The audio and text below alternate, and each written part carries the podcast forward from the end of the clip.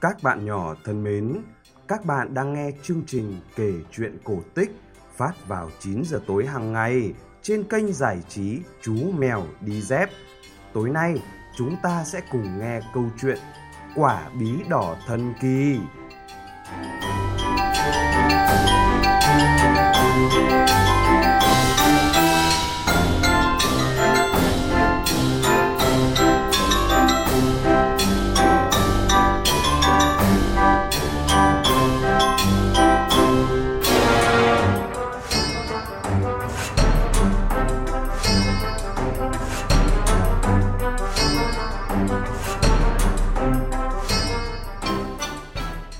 Dừa ngày xưa, có hai vợ chồng người nông dân sống cùng nhau mấy chục năm rồi mà chưa có được một mụn con. Giờ đây, khi đã già, họ hết hy vọng có một đứa con. Suốt ngày người vợ cầu xin Thánh A-la đoái thương mà ban cho hai vợ chồng một đứa trẻ, dù nó có giống như một quả bí đỏ, bà cũng bằng lòng. Một hôm, khi mặt trời le lói chiếu những tia nắng đầu tiên, đúng lúc bà mở cửa thì một quả bí đỏ tròn trĩnh lăn qua bậc cửa vào trong phòng. Nó lăn vào giữa chân bà già, lăn qua lăn lại, rồi cất tiếng khóc oe oe như tiếng trẻ sơ sinh. Tiếng khóc trẻ thơ làm bà lão bối rối, một niềm sung sướng bất ngờ. Bà liền bồng nó trên tay và đung đưa như mẹ du con. Quả bí tròn o ẹ, nép vào ngực bà, tin cậy, thở nhẹ nhẹ, đều đều như thể đã thiêu thiêu ngủ. Bà khe khẽ nựng nó, bí đỏ yêu quý, còn cứ ngủ đi. Bà sung sướng chuẩn bị một chiếc nôi êm cho bí đỏ. Từ đó trở đi, bà chăm sóc nó như con đẻ của mình. Hằng ngày, bà cho nó ra vườn tắm nắng, dỗ dành khi nó khóc, tắm rửa cho nó bằng nước thơm, rồi lấy khăn bông trắng như tuyết lau cho nó. Hai mẹ con suốt ngày quấn quýt bên nhau. Bí đỏ tỏ ra rất nghịch ngợm. Hai mẹ con chơi trò đuổi bắt, nó lăn tròn trên bãi cỏ, có khi lại nhảy vọt sang bên cạnh như một con thỏ. Bà mẹ vui vẻ và gọi to, Này, mẹ sẽ tóm được con, con gái yêu à. Cứ thế, bí đỏ dần lớn lên và đẹp như một bông hoa. Trên lớp vỏ của nó có những đường vân sọc rất đẹp. Càng ngày nó càng nghịch ngợm tinh quái, bà già không bảo được nó nữa. Bà nghĩ phải đưa con bé tới trường để thầy giáo rèn rũa cho nó vào khuôn khổ. Trường học nằm cạnh lâu đài của quốc vương. Con trai quốc vương hay trốn các gia sư trông nom mình để lẻn ra cửa sổ xem trẻ con thường dân vui đùa trong giờ ra chơi dưới sân trường hay nô nghịch nhau trên đường phố. Cậu thèm được như những đứa trẻ ấy mà không được. Một hôm, đang đứng tựa cửa sổ. Cậu ngạc nhiên nhận ra một quả bí đỏ xinh xắn nhảy nhót lẫn trong đám học trò đang cười đùa ầm ĩ. Không tin vào mắt mình, ngày hôm sau cậu lại ra cửa sổ để quan sát. Cậu ngạc nhiên khi thấy lúc qua vườn nho, bí đỏ lăn chậm lại để bạn bè vượt lên trước. Sau đó, nó dừng lại, bỗng quả bí đỏ tách đôi và một người con gái đẹp tuyệt trần bước ra. Trước sắc đẹp của nàng, ngay cả vầng trăng cũng phải thẹn thùng kéo mây che mặt. Cô gái trèo lên chiếc cọc dùng để chống cành nho, hái lấy một chùm và ăn ngon lành từng quả nho tươi. Khi ăn hết quả cuối cùng, cô gái tụt xuống đất, chui vào quả bí đỏ và nhảy nhót lăn xa dần. Suốt khoảng thời gian còn lại trong ngày và cả suốt đêm dài hôm đó, hoàng tử trẻ không ngừng nghĩ về cô gái đẹp ẩn mình trong quả bí đỏ và bỗng trở nên tương tư nàng mãnh liệt. Hôm sau, ngay từ sớm, hoàng tử đã chạy tới vườn nho, trèo lên nóc lều canh chờ đợi nàng. Chàng hồi hộp và ngập tràn hạnh phúc khi nhìn thấy người đẹp chui ra khỏi quả bí. Khi nàng trèo lên chiếc cọc đỡ cây nho thì chàng nhẹ nhàng luồn ướm vào ngón tay út của nàng một chiếc nhẫn có viên ngọc quý. Tuy nhiên, vì nhẫn quá rộng so với ngón tay thon nhỏ của nàng, nên chàng bèn đem ướm nó vào ngón tay trỏ của người đẹp. và kỳ lạ thay, nhẫn đeo vừa như in. Hoàng tử nhanh chóng tháo nhẫn, nhảy vội xuống đất và chạy về hoàng cung. Chàng tìm gặp hoàng hậu, thổ lộ với mẹ là mình muốn lấy vợ. Hoàng hậu âu yếm. Con trai yêu quý của ta, con đã là một chàng trai thực sự rồi, nhưng con muốn lấy cô gái nào? Thưa mẫu hậu, con chỉ muốn lấy cô gái đeo vừa chiếc nhẫn này vào ngón tay trỏ của nàng mà thôi. Hoàng hậu rất cưng chiều con trai, bà trao chiếc nhẫn cho người hầu già tin cẩn nhất của mình và cho cả một đoàn nữ tỳ theo bà đi tìm người con gái có ngón tay trỏ đeo vừa nhẫn của hoàng tử. Đoàn sứ giả này vào khắp các gia đình có con gái, không kể giàu nghèo sang hèn, công nương hay dân thường trong phạm vi nhiều dặm xung quanh hoàng cung. Nhiều ngày đã trôi qua, người hầu già và đoàn tùy tùng vẫn chưa tìm ra được cô gái có ngón tay trỏ đeo vừa chiếc nhẫn của hoàng tử. Cứ thế, ngày này qua ngày khác, họ đi xa hoàng cung hơn. Cuối cùng, họ đến nhà của bà lão có cô con gái bí đỏ ở tận cuối xóm nhỏ hẻo lánh. Họ gõ cửa và hỏi như đã từng hỏi trước cửa bao ngôi nhà khác. Có cô con gái nào trong nhà này không? Bà lão nói khi mở cửa. Cầu xin Thánh A-la sức mạnh vô cùng, ngài biết mình phải làm gì. Có thể nói nhà lão có con gái mà cũng có thể không. Bà hầu già và đoàn tùy tùng ngơ ngác chưa hiểu ý bà lão. Bà lão liền chỉ cho họ xem cô con gái bí đỏ của mình. Đây chính là cô con gái mà lão yêu thương nhất trên đời.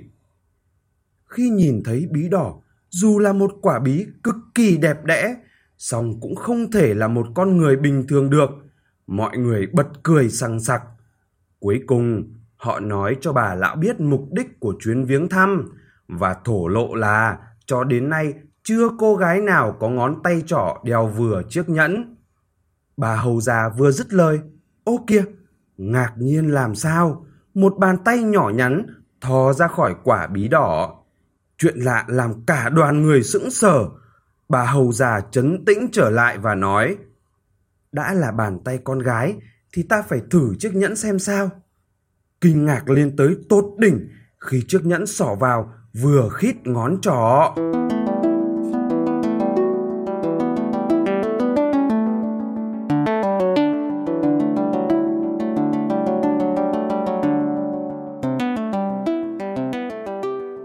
Các bạn đang nghe câu chuyện Quả bí đỏ thần kỳ phát trên kênh giải trí Chú Mèo Đi Dép.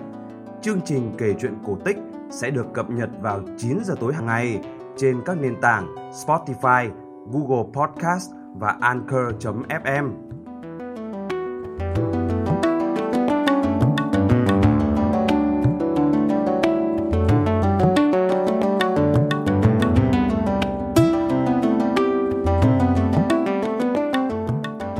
Bà hầu già bối rối quay về báo cho hoàng hậu và hoàng tử về kết quả của chuyến viễn du lạ lùng kia.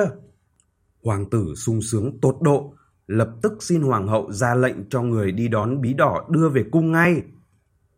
Hoàng tử nói với bí đỏ, bí đỏ hãy vui lòng làm vợ ta nhé, ta không muốn chọn ai khác ngoài nàng. Vua và hoàng hậu can ngăn thế nào cũng không được, hoàng tử đã quyết, miễn cưỡng, cha mẹ chàng đành phải chuẩn bị lễ cưới nhưng không loan báo cho ai biết. Đang giữa cuộc vui, chú rể rút thanh kiếm nạm vàng sáng loáng ra khỏi vỏ, lướt nhẹ lưỡi kiếm lên vỏ quả bí và hô to, hãy ra khỏi vỏ. Tức thì quả bí nứt ra như ngày đầu tiên chàng thấy ở vườn nho, một thiếu nữ có sắc đẹp dạng dỡ bước ra. Vua và hoàng hậu kinh ngạc không nói nên lời. Ngay tối hôm đó, nhà vua cho mời vợ chồng bà lão tới cung điện. Khi họ biết bí đỏ đã trở thành vợ hoàng tử, thì hai vợ chồng già không cầm được nước mắt vì sung sướng và tự hào.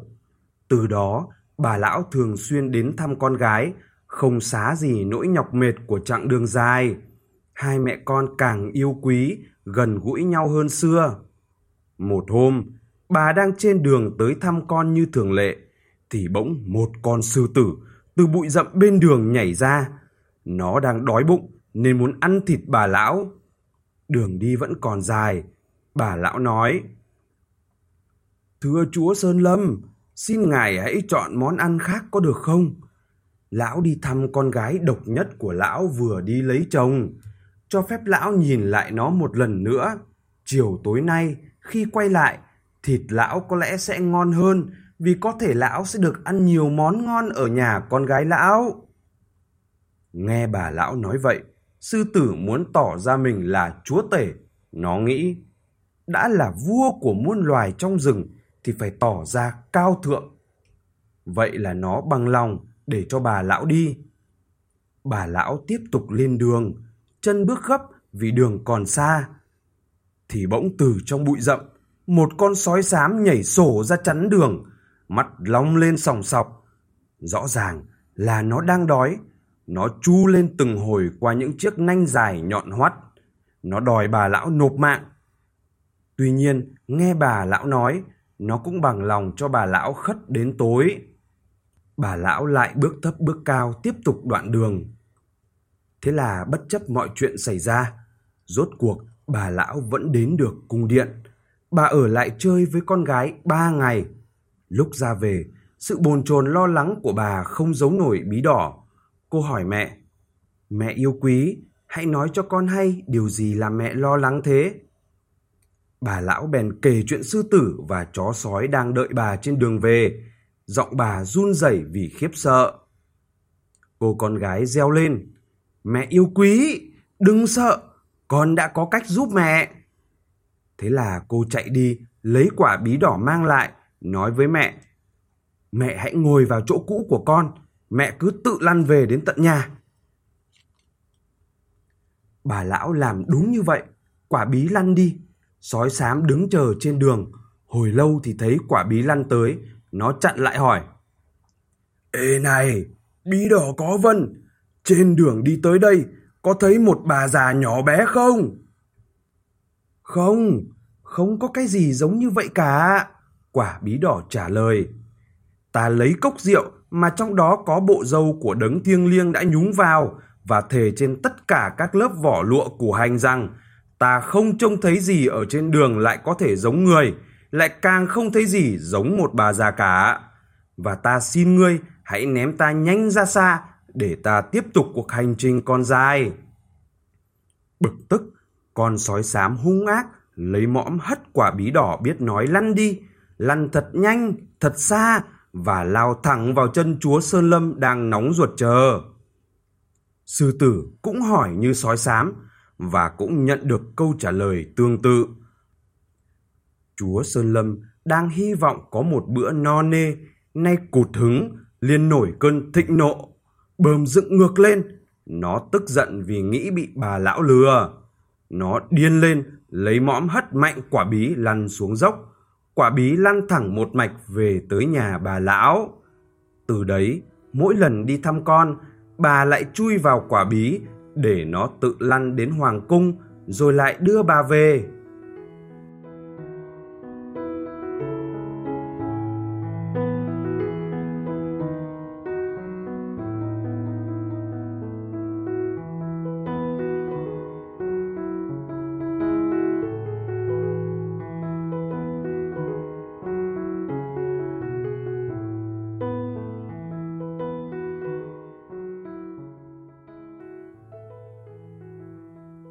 Các bạn vừa nghe xong câu chuyện cổ tích Quả bí đỏ thần kỳ phát trên kênh giải trí Chú Mèo Đi Dép. Các bạn nghĩ sao về câu chuyện này? Hãy để lại bình luận của mình nhé. Bố mẹ nhớ like và subscribe kênh để bé có thể cập nhật những câu chuyện cổ tích mới nhé. Chúng ta sẽ gặp lại nhau trong chương trình kể chuyện vào 9 giờ tối mai. Còn bây giờ, xin chào và chúc bé ngủ ngon.